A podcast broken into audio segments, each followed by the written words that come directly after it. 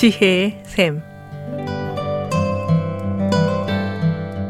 각 분야의 전문가를 모시고 우리의 삶에 필요한 말씀을 듣는 지혜의 샘. 오늘은 조셉 메디칼 그룹 원장이시며 기프트 상담치 연구원의 전달훈 박사께서 말씀해 주시겠습니다.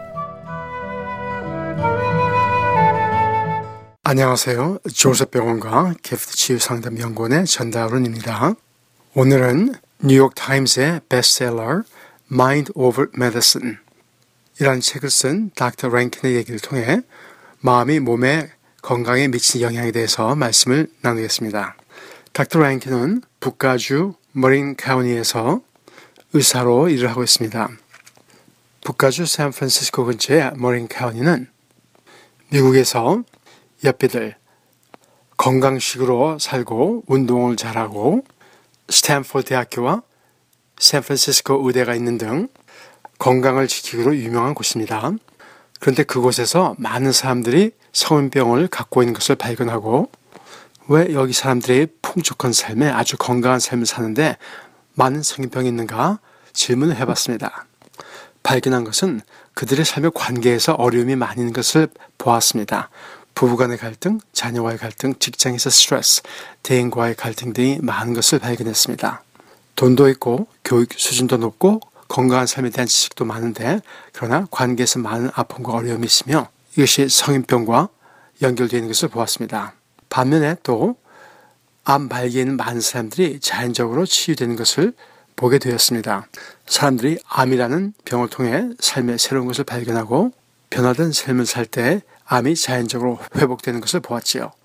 한 예로 스트라이디스 모라이어트스라는 그리스계 미국인이 폐암을 진단받고 50대 중반에 9개월밖에 못 살다는 사형 선고를 받았습니다. 그는 삶을 정리하고 의학적인 치료받고 9개월 더 사는 대신 그리스로 돌아가 남은 삶을 부인과 보내겠다고 마음을 먹었습니다. 그리스에서 친구들이 많이 찾아오고 그들과 기분 좋게 술도 마시고 얘기도 많이 하며 또 남아있는 부인을 위해 정원을 만들기 시작했습니다. 그러며 재미있게 살고 삶을 즐기기 시작했습니다.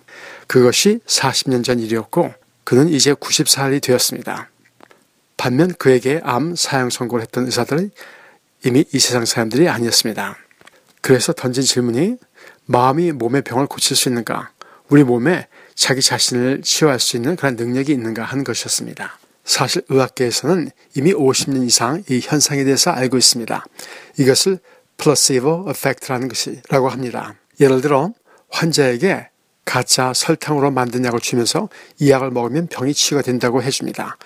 그것을 받은 환자가 이것을 먹으면 내 병이 날 것이라는 확신을 갖게 될 때 적어도 30% 많으면 70% 가까이 병이 낫는 결과를 가져옵니다. 의학계에서는 어떠한 약이 5에서 10% 정도 치유를 가져와도 이것은 굉장히 큰 효과입니다. 반대로 Nocivo effect라는 것이 있습니다. 똑같은 설탕으로 만든 약을 주면서 이 약을 먹으면 어떠어떠한 부작용이 생길 것이라고 얘기해 주면은 똑같은 정도의 많은 사람들이 그런 부작용을 경험하게 되는 것입니다. 이것이 우리가 어떠한 것을 믿고 받아들일 때 우리 몸에 지대한 영향을 미친다는 것입니다. 우리 몸 안에는 우리 몸을 고칠 수 있는 모든 약이 있습니다. 한 예로 엔돌핀의 발견입니다.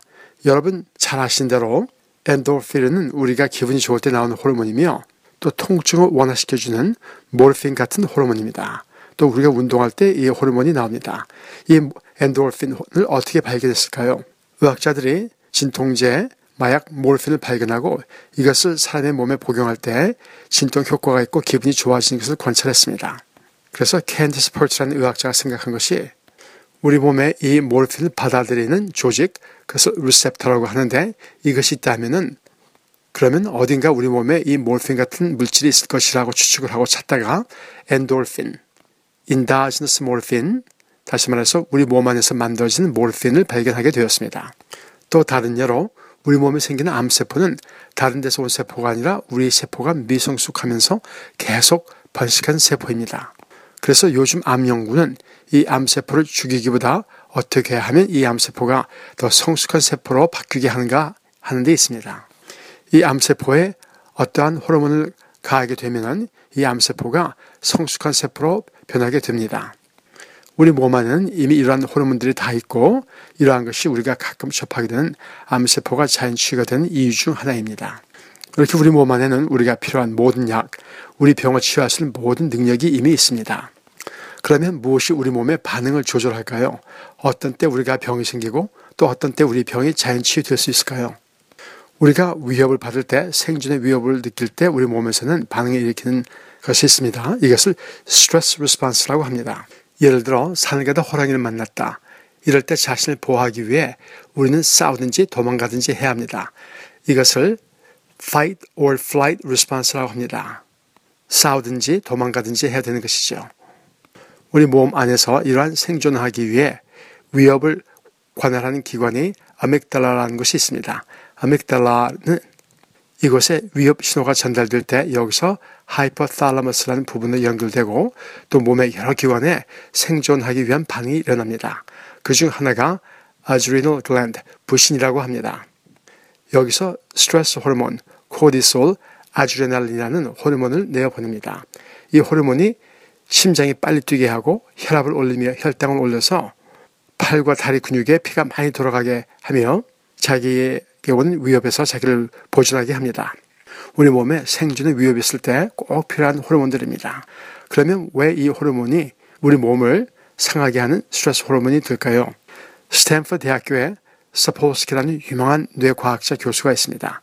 이분이 책을 썼는데 그 책의 제목이 왜 얼룩말은 위궤양이 걸리지 않는가 하는 것입니다. 우리가 보통 위궤양은 스트레스가 많을 때 생깁니다. 그러면 얼룩말은 스트레스가 없을까요? 왜요? 많이 있지요. 사자가 쫓아올 때 얼마나 스트레스를 받을까요? 그러나 얼룩말은 왜 위궤양이 생기지 않을까요? 그것은 얼룩말은 3분만 열심히 뛰면 되기 때문입니다. 3분만 열심히 뛰면은 도망가서 살아남든지 아니면 먹히든지 둘 중에 하나, 어쨌든 스트레스는 해소가 되지요. 그러나 사람들은 어떨까요? 우리 인간은 하루 평균 50번 정도의 스트레스풀한 일을 겪는다고 합니다. 그러나 이 스트레스풀한 것이 지나갈까요? 육체적인 스트레스는 아니더라도 우리 마음에는 계속해서 스트레스가 있습니다. 걱정, 근심, 죄책감, 수치감, 그것을 또 생각하고 당장 누가 우리를 죽이러 오지 않더라도 우리는 거의 24시간, 심지어 꿈속에서까지 스트레스를 받습니다. 또 이러한 스트레스에 대해 우리 몸은 육체적인 스트레스나 심리적 마음의 스트레스 분간을 하지 않고 똑같은 반응을 가져옵니다.